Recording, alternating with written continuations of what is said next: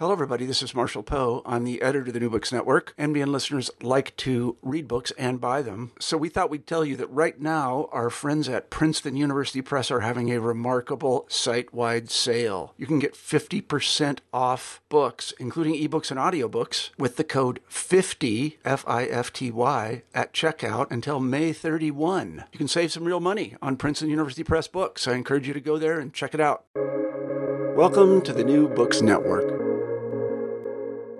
Madeline's whole thing is, you know, while some people are called to be in the convent, in the monastery, be closed off from the world uh, in order to pray for the world, in order to grow closer to God. She is like, my monastery is the street. This is where I'm supposed to be. Colleen Dulle talks about her biography of the French mystic Madeleine Delbrel, who wrote The Marxist City as Mission Territory, and whom Pope Francis named Venerable in 2018. Colleen also talks about her career as a Vatican journalist, the new papal constitution that Pope Francis published in March and has been working on for nine years, and her pilgrimage to the Holy Land. All on Almost Good Catholics.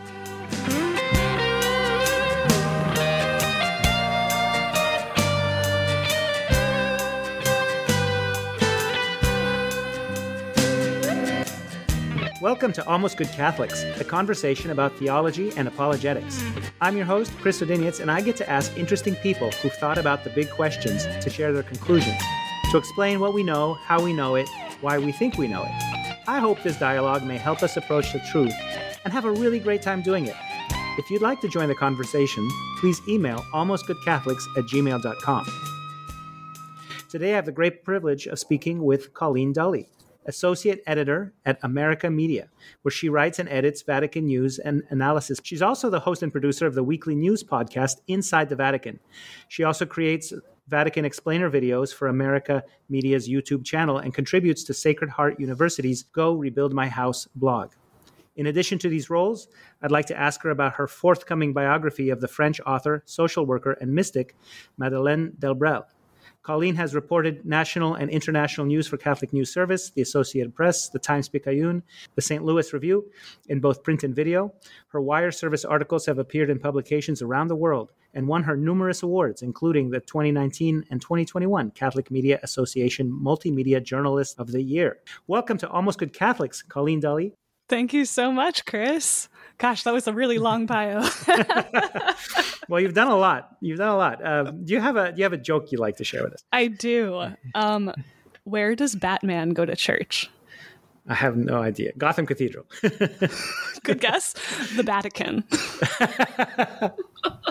uh, yeah. There you go. Great. Thank you. Um, so, uh, Madeleine Delbrel is a name that you first wrote in an article for America back in 2018, but I mm-hmm. learned recently that you are writing a biography about this French mystic, a person I'd not heard of. Before. Yeah. Who is she? Why is she important? Yeah, a good way to introduce her to um, American listeners, I don't know if most of your listeners are in the States, but is to call her a French Dorothy Day. Um, there's a lot mm. of hmm. parallels between her life and Dorothy Day's. You know, she had kind of a bohemian adolescence, then she had this conversion experience in her young adulthood, and then went on to kind of give everything up uh, and go serve this community. It was a suburb of Paris that uh, was primarily communist. And this is, you know, she moved there in 1930 and worked there until her death in 1964. I might be fudging some of the uh, some mm. of the hmm. years, but yeah, so this is a time when tensions between Catholics and communists are really, really high. In her village, there were people reportedly throwing stones at each other in the street. They refused to go to each other's businesses. So she was there as kind of a, a bridge builder, just at first as a, a social worker offering services. Um, and then she went on to kind of try to expand the movement, much like Dorothy Day did with the Catholic Worker. Um, she had these groups called teams, équipe in French, that would uh, that would go on and, and do this work of kind of, you know, evangelization through service. I guess I would say. Well, and also just those very categories, you know, you're either a Catholic or a communist seem to me like two different worlds. We usually say I'm Catholic or a Protestant, I'm a yeah, communist yeah, right. or I'm a free market, you know, Democrat mm-hmm. or something like that. And that the fact that one is an economic category, one is a, a religious category, and yet they're all encompassing identity markers back in the yeah. day. Yeah, exactly. Yeah. And in 1930s, this is a serious time. This is, you know, uh, I guess Lenin's dead already, but Stalin is in charge. Who knows what's going to happen? Mm-hmm. Everybody, there's so many social, you know, Hitler called himself a socialist. Mm-hmm.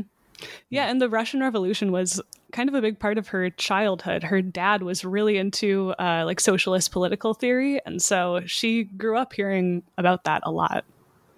Yeah, and so um, this France, I know, is a Catholic country. Was it also sort of a uh, secular, cynical kind of state at the same time or? Yeah it's really interesting. I, you're getting right into the history stuff which yeah. i love. Madeline's um, i'm a historian. Uh, yes yes. I am not. So this is all you know just just fun stuff for me. Um, but yeah so right around the time when Madeline is born, there's actually a, a, French law that's kind of era defining that establishes for the first time the separation of church and state in France. That's 1905, and she's born uh, in I think 1904. Oh my gosh, I'm really messing up my years. But yeah, I think you're right. Yes, 1904, October 24th, 1904. Okay.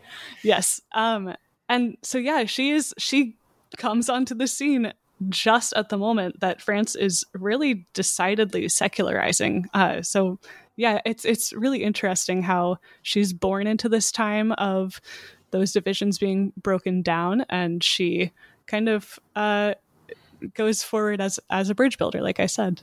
Yeah, and it's also um, a time when it's not yet clear that the communists who we consider communists, but really totalitarian dictators, are such monsters. This is before mm-hmm. anyone knew all the things Stalin did, all the right. things you know. Mao was not anybody yet. It's so, so it's very much on the theory level at this point. I mean, you picture the the Paris of folks sitting in cafes and discussing theory, and, and that is very much the time that Madeline grows up in, and the place that Madeline grows up in.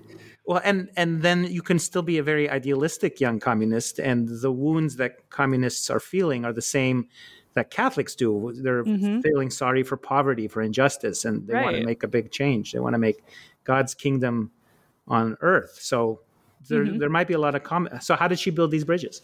Right. So, this is a time when communism is very much a full identity, even though it's not kind of the communism that we think of as defining the 20th century. Um, and so, Madeline has to really strongly hold on to her Catholic identity because the communists are always trying to win her over. They're always having these arguments with her about, like, well, like you need to be a Marxist atheist, you know?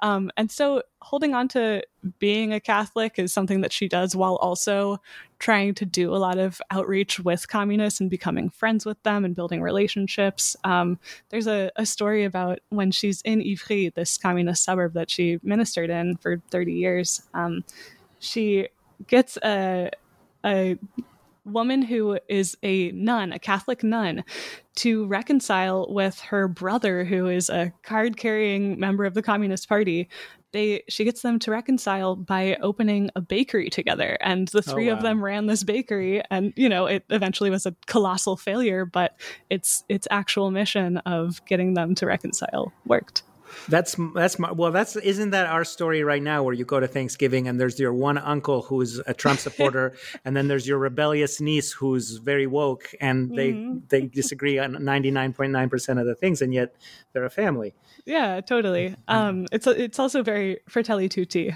right? Pope mm-hmm. Francis' encyclical yes. from fall 2020. I remember reading that and thinking of the community that he was kind of describing as, you know, this this community of a lot of differences uh, where people are able to to come together around one shared mission. And when I was reading that, I was like, oh, this sounds like the Catholic worker, right? It sounds also somewhat like uh, like Madeline's teams.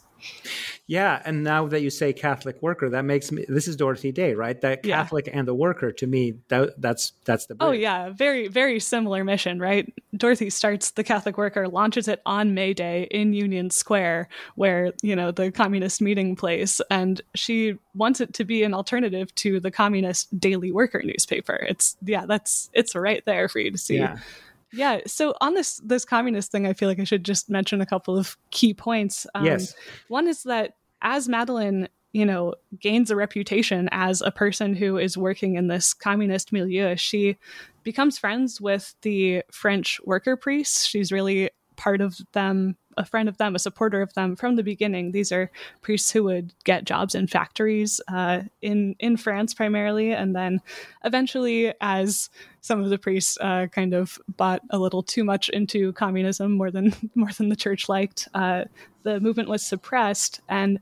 Madeleine, this is a, a, moment of like a test of her faith, and you really see her devotion to the church uh, in this moment. She sends out a letter to the the worker priest movement that's kind of in tone very diplomatic, but ultimately its point is like we are Catholics and we have to obey the decisions of the magisterium, even if that's not something that we totally agree with. So that's like that obedience, like like for Dorothy Day, is a really defining thing about Catholicism for her. The other thing is also that as she becomes sought after, uh, or as she continues ministering, she becomes sought after for her her advice on Catholic communist relations, and she ends up writing this book I have right here called um, "The Marxist City as Mission Territory." It's a rough translation of the title. Yeah, but yeah, so this is this is kind of the defining thing of her life. Although the thing that I really love about her is her work on the missionary role of lay people, which I think is her greatest contribution to the church. Wow, and that's exactly what we are now, or at least where we're trying to go next. Mm-hmm. Um, so, and then uh, least in the article you wrote a, a couple of years back, you talk a lot about how she found God, or rather, how God found her. Yeah, yeah, it's it's really interesting, and I just finished writing this chapter of the book. um, so Madeline is by the time she's a teenager, even though she was baptized Catholic, she was kind of like I hate the term Catholic in name only, but like that is what people would probably call her, uh, mm-hmm. or a certain subset of people in the United States right yeah. now. But um, yeah, so she, but she's very much a, a, dedicated atheist by the time she's a teenager. She writes this atheist manifesto when she's 17, which is like peak teen drama, but also clearly very sincerely held. It's called God is Dead, Long Live Death. And it's yeah. all about how, like, death is the only certainty in the hmm. world. And, like, I get where she's coming from with this. This girl just lived through, she, she moved to Paris. She's living in a train station because her father has a high up job at the train company. And through the train station where she lives, every day there are war World War One victims passing mm. through these men on crutches and so on, and she's trying to help them.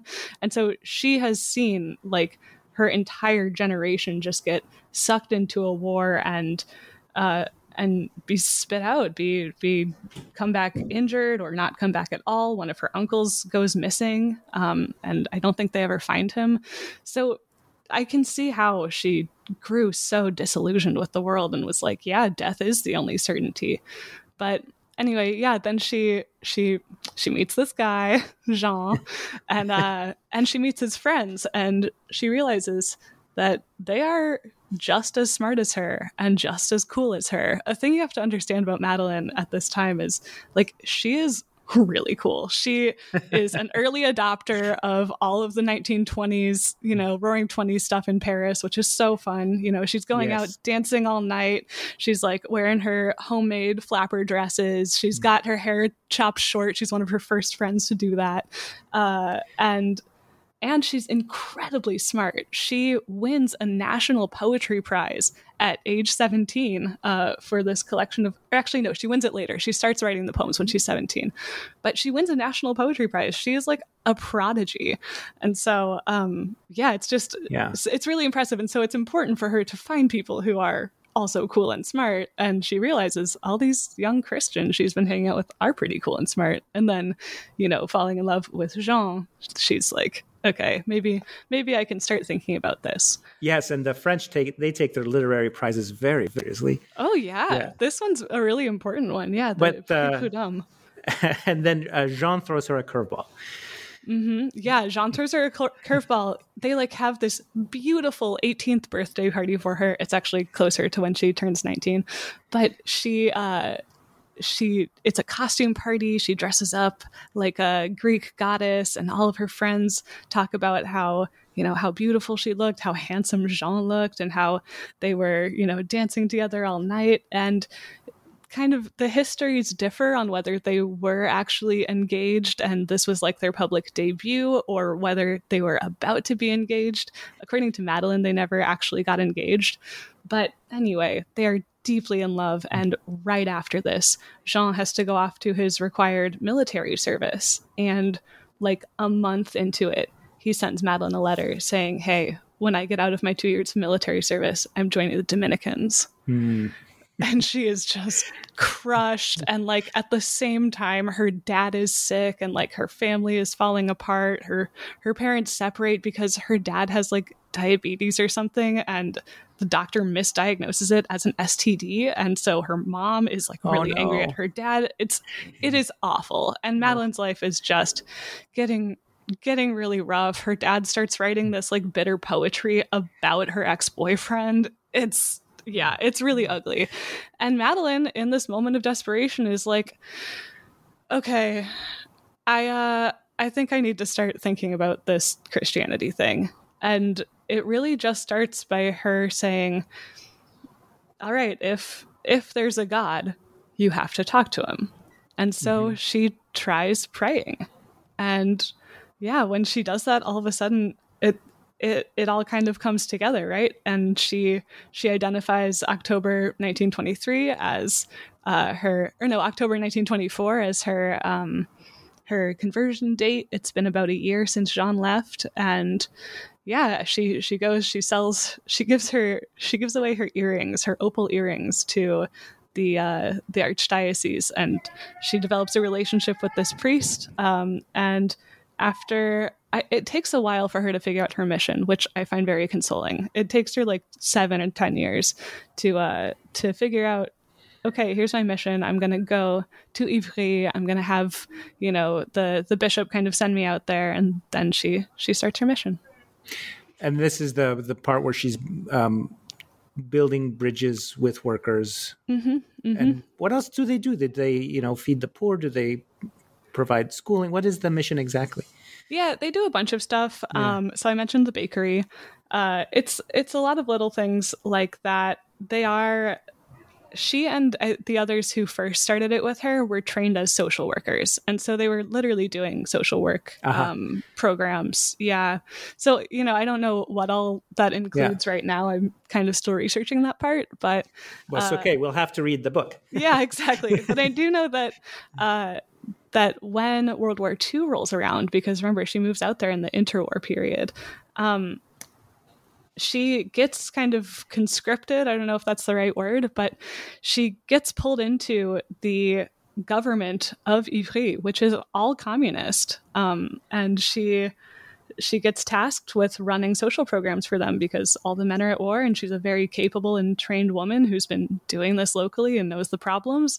And uh and so she has an interesting period of her life where she has to kind of navigate being a catholic working in the communist government.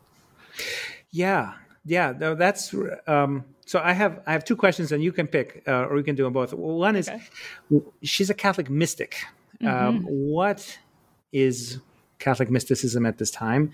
And then two. Uh, well, the way I think of Marxists is they're trying to build a perfect society, right? Like you know, like we take we say progressive. You're you've got this idea of progress. You know, his, history is a one way street, and there's going to be a revolution, this and that. Whereas Catholics have the same activities, which is feeding the poor. However, they do not ever believe that there will be perfection, and we know we are all uh, sinners, and whatever we attempt will be, be flawed. So we leave it. We leave it, right? We just let go and let God and do what do God. You know, Thy will be done is our say. So, um, are these connected? Are they two different questions? What do you think? yeah um i don't know i never thought about the connection between kind of building a building a perfect society. And honestly i'm i'm still kind of working on trying to suss out exactly what madeline's political beliefs are. Um i know that she's very passionate about like the works of mercy but how that takes shape politically i'm not totally sure of um, i know that dorothy day for example was really into you know the works of mercy but she was very small government she was like people just need to be doing this on their own so i won't venture into that too far with madeline Okay. but this mysticism question uh, is is really interesting and i'm excited you said that your podcast is about to take a, a mystical turn with, Yes. with the upcoming guests you have Yes. yeah. So I, when you asked me this, I, I hunted down an article from 2014 that's all about the mysticism of Madeline Delbrel. Uh, what can I say about it? So you you were asking what is Catholic mysticism? Yes, um, and so I understand Catholic mysticism sort of in the 16th century. What does it look like in the 1930s? Yeah. So I think uh, I was I was reading about Thomas Aquinas's definition of Catholic mysticism and how it's it goes through this like purgative process and then unitive uh, with you know union with God.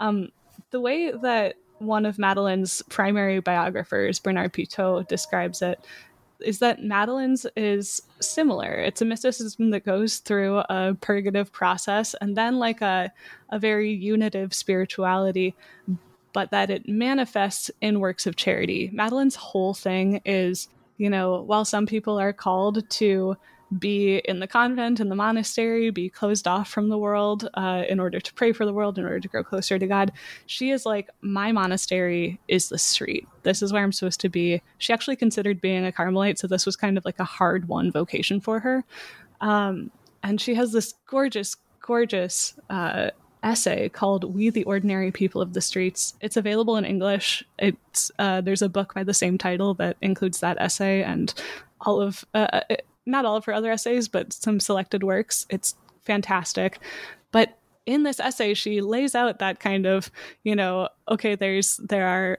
Uh, there are people who are called to, you know, go up to the hills of the desert and look out at all the unbaptized lands that they're meant to to evangelize. She says, "We, the ordinary people of the street, stand at the top of a crowded subway staircase and we look down over all the heads of people. And she she she paints the picture like some with berets on some with short hair some with light hair whatever. And uh and she's like and we see all these people who so badly need God's love, and and we are the people who are meant to to do that. Um, so I think that's that's a necessary thing to understand. To understand Madeline's mysticism mm-hmm. is that mm-hmm. it's it's always like fleshy. There's always going to be uh, an incarnate aspect of it. Mm. She she's not sort of having these prayers in her head so much as she is out in the world, and that it's a, a way that she sees the world. Um, so, it, when and when you say unitive, do you mean it's unitive in the sense that I am all these poor, poor people I see, right? I am oh. you and you are me, or well, is it that I am God and uh, God is in me and I and God is in every yeah, I think it's the latter that it's God is in you, you have to be Christ to others, and that God is uh, that God is also in the other person. So, for example, in in We the Ordinary People of the Streets, Madeline says, um, she has this part where she kind of lapses into like a direct prayer to God and she says, you know, God, see this uh, like lonely looking kid on the subway bench. You know, let me give me give me your mouth. Let me smile at him. She says, you know, this this old woman who hasn't had a break. Give me your legs so I can stand and offer her my seat, and so on. Um, yeah, so I don't know. To get back to that question of yeah. the definition of mysticism, I do see a big difference between sort of modern 20th century mystics and like the medieval mystics. And I wish I knew more about the people who came in between them. But I think that when I look at the modern mystics, like Madeline, like Thomas Merton, for example, I, I almost have a hard time telling them apart from poets. Mm-hmm.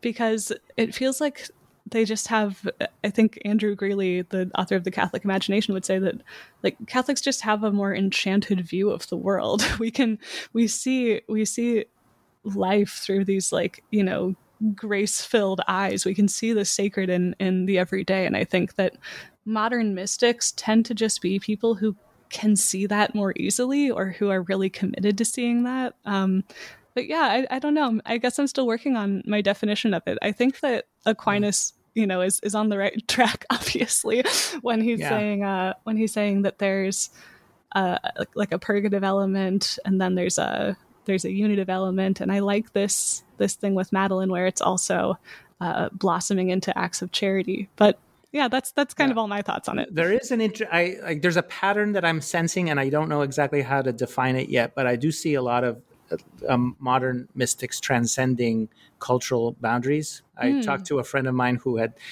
been a Zen Buddhist monastery before becoming a, a Catholic theologian, and I Mhm. know that Thomas Merton uh, at Our Lady of the Redwoods, or I don't know, I'm sorry, he was in Kentucky, somewhere. Gethsemani. yeah, Yeah. Gethsemani in Kentucky, um, or you know uh, Richard Rohr or, or Jim Finley. Like these guys are very interested in in Buddhists, not because they want Mm-hmm. to add uh, more personalities to God, but because they think God belongs to all people across. Yeah. Even if you have never heard the name Jesus, you might still be, you know, deeply in love with with Jesus. And uh, so, like, and that, and I think for people who are more interested in in boundaries and um, that that's uh, her heresy, and uh, I- that's a conversation that I keep finding, but I don't know Mhm. the way through it.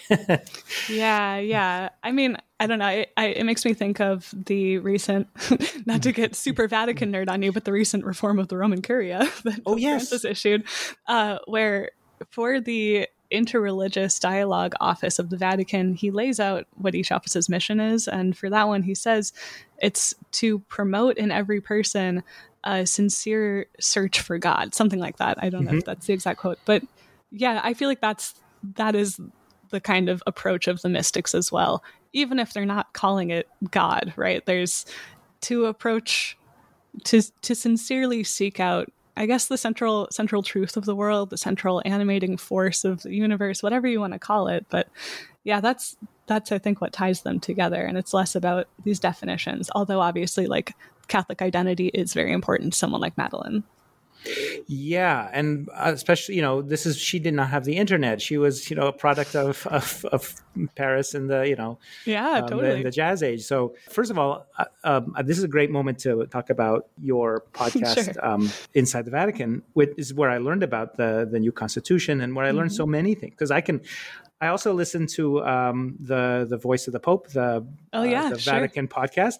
But you know, it's always in Italian, and so I'm not sure I got everything. And uh, you you helped me. Those two together give me the context and what's going on, and you define different offices and different movements. You tell me where he's been. Oh, he's going to Malta. Mhm. He might go to Canada. I um, and then also things like. Oh, he has hurt his knee, right? like I would right. not have figured that out without you Mhm. uh, and um, so you give us so much context and background and you define things in ways that total outside outsiders can uh, can understand so it's a, it's a it's a wonderful podcast and Thanks. um, it That's really gives nice of you to say. it really it, re- it's really helpful and it helps us understand what he's up to because i think a lot Mhm. of people will criticize the holy father certainly Oh yeah. in the podcast world and they'll say like what's he what's he up to why is he why is he doing things differently than than before and Mhm. uh, um, so how do you how'd you get into this gig uh, how do you see how do you see your your role Yeah, um, I guess first off, I'll say it's it's super important for us to make Inside the Vatican accessible to like everyone, even people who are not following the Vatican. And so I'm really really glad to hear you say that. Uh, as for how I got into it, this is again just a testament to me being a huge nerd. But I have wanted to do Vatican reporting since I was in high school. like I, I, I don't actually remember this, but my best friend remembers me saying to her sometime during the Benedict, Benedict papacy, she was like, "Yeah, you you told me like that you would like to be reporting on this from Rome." but uh, I, the real thing, you know, the backstory there is that I was just I was the friend who was like the apologetics friend uh, back in the day, although that is so far from what I am now. Um, Yeah. but yeah like you know we were we were aging into this time as teenagers at like a good school where we were taught critical thinking where everyone was examining their faith critically as was i and so i was looking for a lot of answers and you know probably spending too much time on the internet looking for those but uh but yeah so and I, I developed this love for explaining really complicated things especially about the faith to people who were kind of on the outside of it or who just you know needed a hand understanding it um, so explaining it in a really accessible way. And uh, yeah that's that's kind of how i got into it. I took a cir- circuitous route i guess. Uh, i started as a pr major in college and then i realized i didn't like having to try to sell people on things and Mhm. you know made a little ignatian pro and con chart uh, and decided that journalism was actually like had all the things that I that I liked about my communications classes at the time. Switched to journalism, uh, became editor in chief of the college paper, interned at Catholic News Service, interned at my diocesan paper, got this fellowship at America Magazine right after college, and then I stayed there. Um, and so, how many years have you been at America? Oh gosh, I graduated college in 2017, did the fellowship 17 to 18, and then started full time. All right, it's a great service to the rest of us, and um, and especially you know there's room for many, many voices in Catholicism. It's a. Mm-hmm. I would like to see a very big tent where you know we all disagree and then continue loving God and loving mm-hmm. His people. You know, and uh, almost like a field hospital, you could say. a big tent where everyone's cared for. Yeah, yeah, amen. And so, what is uh, what do you think Pope Francis is up to? Uh, I'll tell you what. Um, uh, I'll tell. I'll repeat what uh, the fellow I'm going to talk to uh, next week um, mm-hmm. Uh, says, and uh, he is Father Greg Boyle. Who? Oh my gosh, that's so exciting! Yeah, oh yeah, very excited. Love Greg uh, Boyle. he's a guy I've known about for a long time, and I have a lot of, and he's a, I think he's a real Catholic mystic. Yeah, uh, and he would say that Pope Francis is, I think he'll say, I'll ask him, and then, then, we'll know that he the, he's trying to redraw the church with a bigger circle to in, mm-hmm. bring more bring more people in, and you know, and, yeah, and he's sure. not that, not that interested in the little things we we quarrel about, mm-hmm. and he's trying to do it slowly enough that everyone will go along. Yeah, that's uh, the real thing that's hard to understand about him and like frustrating at times. Yeah, and uh, uh, Father Greg says that there's real holiness in the waiting. You know, because mm-hmm. we in the political world today would like to have things done tomorrow, right? And oh uh, yeah, especially as Americans, we're so right. you know instant gratification. Right. All right. Absolutely. And and the church takes a long view. Um, and the holiness is in the waiting, which I suppose because everything matures in its own its mm-hmm. own thing. Um, do you think you've now studied the Pope for uh, very closely for five years? Mm-hmm. Do you think that's a fair assessment? I don't know. I would I would say that your your instinct is right that he's trying mm-hmm. to make the church a much bigger tent. I think you know I'm a big fan of Pope Benedict, uh, uh, his theology especially. But when when you look at what his approach to kind of problems in the church was, it was often he wanted to pursue this route of kind of purifying the church. He wanted the mm-hmm. church to be yeah, he, he didn't mind if the church got smaller if it was more faithful in his view. Mm-hmm. And Francis takes the opposite approach. He is a big, you know, everyone is welcome. I don't care that much if there are things that you disagree with. Um, he he wants there to be room for that disagreement, for that dialogue in the church. Uh, and he, in fact, says he's like, you know, s- say it out in the open. Like I would rather have you, you know, come come talk to me about it. Come to a synod and speak freely about it and speak courageously about it with parrhesia. He says, using a Greek word. Um, than than to be like trying to hide it or saying things behind my back or whatever.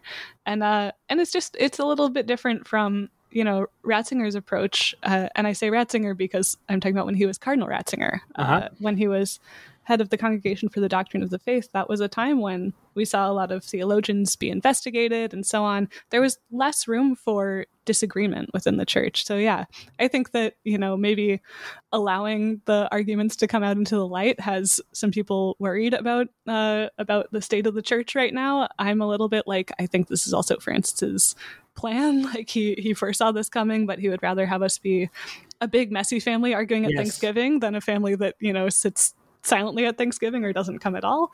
Um, yeah. Yeah, so I don't know. That's that's generally, and we can we can get into some specifics because I know that you know there's there are so many things that we could talk about with him. But yeah, yeah. it occurs to me, and I, I I'm sure I've thought of this before, but I don't remember that you know the name Benedict is I associate it with withdrawing into a, a, yeah, a really sure. beautiful uh, Benedictine monastery, and mm-hmm. the name Francis I associate with the guy who's like decided let's go be friars instead. Oh, let's, totally. Let's yeah, get let's, out of the let's walls. go out. Yeah, and also yeah. like doing outlandish things, right? Like yeah. you know, Francis of Assisi converts and then he like goes up to his dad or whatever and like strips off all of his clothes and goes running out because he's it's a sign of his radical poverty. But obviously it freaks everybody out. Right. And yeah i think i don't know. I think that there is a, a little bit of the holy fool also Right, in francis right. which i appreciate.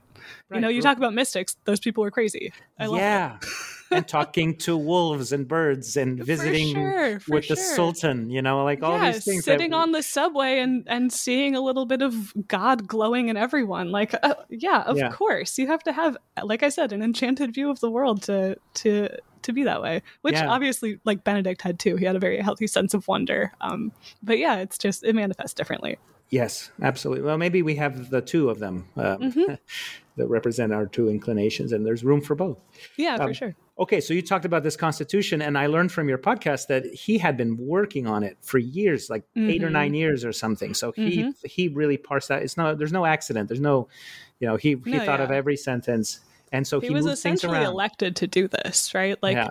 You know the big the big moment that people talk about as uh, defining, kind of cementing that Francis was going to be the next pope was the pre-conclave meetings. So like after Benedict resigned, they you know he had his his kind of final end date, uh, his his two weeks notice, but it was more than two weeks, and then they have the like empty empty seat period, the sede vacante, and then uh, the cardinals all come to town and they have a couple days of meetings before they go in to vote. And that's especially important now because like the college of cardinals is so global. You know these people don't know each other. They have to get to know each other. They reportedly have uh, big binders with with people's pictures in them.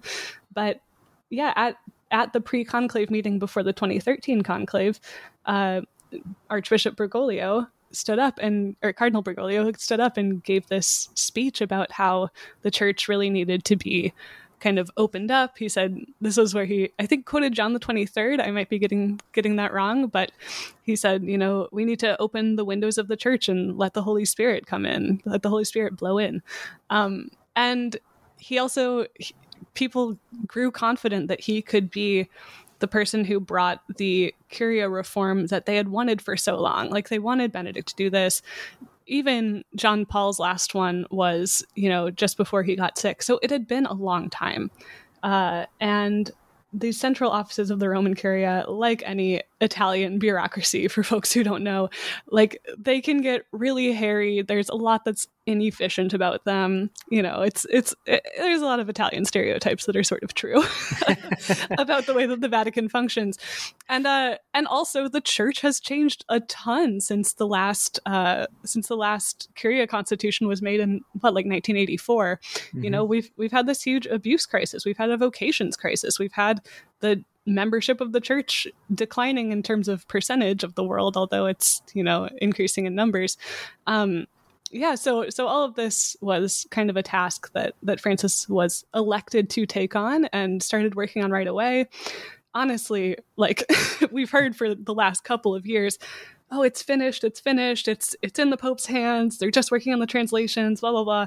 So you know we've been waiting on this for years. I think on Inside the Vatican in our New Year's What's Coming Up This Year uh, podcast, we've mentioned that it could be coming out for like the last three years Yeah, which kind of makes it really weird how they finally dropped this thing, yeah. which was with zero fanfare.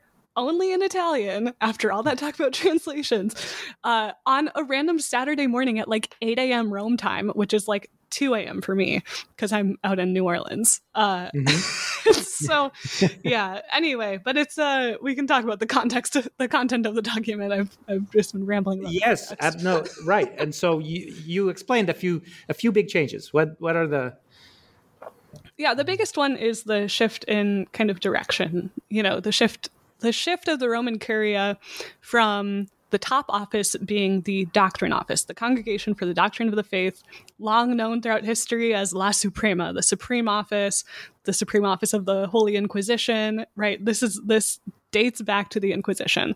Um, and and it has for a long time been the top office in the vatican like since it was founded. And now Pope Francis has changed that. But yeah, he's made the Congregation for the Evangelization of Peoples the number one office in the Vatican. And that is a huge change because that says our primary focus is evangelization and not the safeguarding of doctrine, right? Doctrine mm-hmm. is still mm-hmm. important. It still has a very big office uh, in the Vatican, a very important office. I should say big is is all relative. It's a pretty small staff. But yeah, evangelization is the number one thing. And by being uh, by changing the the hierarchy of offices, does this mean that you know every every bishop in the world will now say, "Oh, actually, what we need to be doing here in my you know in, in the diocese of Oakland in Northern California, we are now also following this example," or is there something else about? Well, yeah, I mean, yeah. the hope is that it tr- trickles down, right? Um, yeah, the Pope is clearly sending a signal of what he wants bishops to do. Bishops, in in the way that the church is structured, have a lot of freedom to decide yeah. on what the priorities for their diocese are. Yeah, right. And then there are other things you said uh, that uh, the protection of minors. Oh yeah, that's a yeah. big one. Yeah, yeah. This is actually one that um, that we're raising some questions about this week in the podcast. It, it was what we had slated uh, to to be the whole focus of the show before Pope Francis unexpectedly had this interview with an Italian newspaper. So that mm-hmm. that took up the whole show, which came out today, May fifth. Um, but yeah, the Pontifical Council for the Protection of Minors started as this independent body that was meant to kind of oversee what the church is doing to uh, protect, you know, possible victims from abuse, vulnerable people, uh, and also to help abuse victims with their healing journeys. Um, so just keeping an eye on on what the church has going on. They're not the ones who investigate cases. That happens within the discipline office of the Congregation for the Doctrine of the Faith, which will now be called the Dicastery for the Doctrine of the Faith. We're really getting technical here. yes, yes. But that that that change comes into effect June fifth. But in any case, uh, this this commission with the new Curia reform, with the new constitution for the Curia, becomes part of the discipline office of the Congregation for the Doctrine of the Faith. Mm-hmm. And so it raises some questions. You know, some people think that this is going to make it have more institutional heft, more more power, uh, especially because it's in this unique position of being part of the CDF but reporting directly to the Pope. But then other people are like, well, once you've made it part of the Roman Curia, you've kind of institutionalized it so it loses its independence. So it'll be interesting to see how hmm. that plays out. The Pope just had his first big meeting with the with that commission. Um, and in it, he tasked them with doing an annual audit of what the church is doing to protect people and also uh, what the church is doing to accompany victims. He especially told them that he wants to see every diocese in the world set up a, like a listening center to kind of help accompany people because the process of sending an abuse complaint through the Vatican is grueling. It takes so long. Mm. For a hmm. long time, there's been very, very little communication with the victims. Um, about where their case is and so on. So I, Francis really wants to fix that. He's been saying that since 2019 when I was in Rome to cover the summit on sexual abuse that the Vatican hosted for all the presidents of bishops conferences around the world.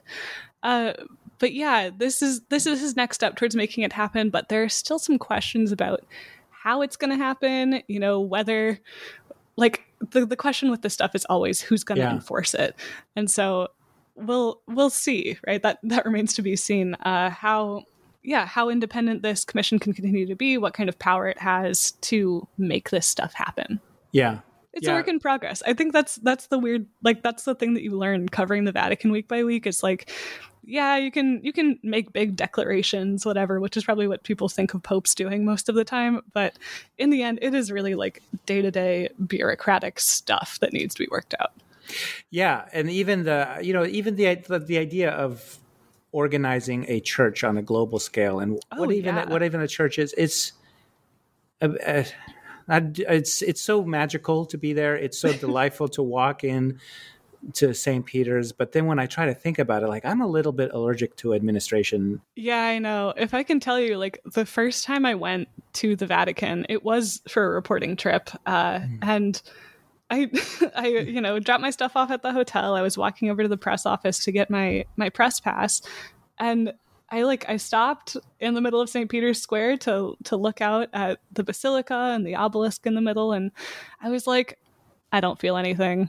like it was it was like, well, yep, it it looks like the pictures. And then later in the week, when I went into the Vatican, I did the whole like get up at 6 a.m. so that you can beat the lines thing. I went in there and like, you know, found one of the like few pews in there to to sit down to pray and like, you know, prayed for the people I said I would pray for, but I was sitting there and I was just about to fly off to the Holy Land for uh, an America pilgrimage. Mm. Where where I was working on one of them, yeah. and I just had this like very clear thought come to my head that is like, I am way more a Galilee Catholic than a Rome Catholic, mm. which is ironic given my job, but I feel like it it did kind of bring me back to what the what the basis of this is. I think, you know, covering yeah. the Vatican week by week can really affect your faith, uh, and this that helped me realize like, oh, it's not it's not the Vatican that's at the center of everything. It's Jesus. Yeah. Okay. So I've I've been to Rome a few times, but I've never been to the Holy Land. What what was that like? Oh my gosh, amazing! Uh, and I was I was so lucky to go because I was just kind of working on it, promoting podcasts to uh-huh. to the folks who were going and like accompanying them, um, and yeah, it was it was amazing. We would travel. We traveled first around Galilee, and then we went to Jerusalem in the second half of the week. And we would travel around to all these places that you've like heard the names of for your whole life if you're a cradle Catholic. Uh, you know, we went to Capernaum, we went to Tiberias, we sat on the shores of the Sea of Galilee, we went to Cana. And at all these places, we would uh, read the, the gospel passages that took place there. And actually, the thing I was really struck by was how often Mary Magdalene was there. Like, mm. she is, she's present in all these places. She's from Magdala, which is on the Sea of Galilee the the places become so much more real once you're there. And every time you hear the gospel on sundays you you can picture them so much more clearly right? Like the the nativity story where all the angels appear in the field. I can picture that field yeah. which is crazy. Um but yeah so I, I was really moved by by mary and magdalene especially which made it even more moving when we got to the Church of the Holy Sepulchre, uh, which is the site of you know the crucifixion and also the resurrection. And like you go and you can touch the tomb, which was so incredible. And then we went and had a little mass in one of the like side chapels is maybe not the right word. There's like little churches inside the church where you can have mass. And we went in there and um, Jim Martin, actually, my my coworker, Father James Martin, was reading the gospel, and we had both been having like a a fairly dry spiritual experience that time. Jim goes on this every year, but I think I was just very like you know concerned with work. I had just come from this yeah. road trip, and uh, and Jim reads the Easter gospel at the place where it happens, and he gets to the part where you know Mary Magdalene comes up. She thinks Jesus is the gardener, he turns around and he says, Mariam. And she says, Rabboni. And I just, me and Jim at the same time on that Mariam just started crying. like it was so, mm-hmm. so beautiful. And especially because that's my first name is Mary. So it, it, it was ah. also like speaking to me. But yeah, I just, for the first time in my life, I realized like, how much love there was, you know, for Jesus to to come appear to her first, at least in yeah. that gospel, and and like you know i've i've lost people who were close to me who have died. And so to imagine like the one thing that you want to hear when somebody that you love dies is is their voice again and especially the way they say your name. Mm-hmm. and she got to hear that. And it's just so like it's so beautiful. I'm gonna tear up now. That's wonderful. So anyway being being in the holy land that was yeah. that was just such a moving experience and brought the gospel alive for me in a new way well, that makes me so happy because I, having, uh, I've been to uh, Egypt. I used to live in Egypt, and we went on oh, pilgrimage really? to uh, Mount Sinai. Uh, the yeah. little um, Saint Joseph's of Zamalek was our parish, and we all got on a bus and we went and we, you know, hiked all night and got oh wow, said sunrise mass, and it was great, and it was delightful. Eh, but I was kind of afraid that, like, maybe in the Holy Land, you'd be, you'd, mm-hmm. you'd be here and there, you'd think like, oh, there's supposed to be a, an olive orchard, but in fact, there's a strip mm. mall or something oh, like no, that. But they they very closely like guard the historical places. That's it's, so it's great. for real. Like the Garden of Gethsemane is still there. Yeah, no, yeah. it was so. That's that's a perfect place to stop. I think that's such a beautiful um, uh, narrative of your experience. Yeah. Is there anything I should ask that I have forgotten to ask, or that you want to talk about, or say about America, or about uh, anything else? Uh, I'll just say, you know, since since we were just talking about that pilgrimage, if you want to go on it, you can. Okay. uh, America Magazine pilgrimages. Just Google it and it'll come up. It's it's a beautiful experience. And I Can I bring small it. children? Uh, you know, I don't know that it's been done, but you're welcome to try, and I'm sure that they would accommodate it. I'll, I'll check it out. All right, well, cool. what a pleasure talking with you, um, Colleen or Mary Colleen. And uh, th- thank you so much for your time and for your work. Yeah, thank you. It's it's been a pleasure. Nails, spear shall pierce him through the cross. Be born for me, for you, and hail,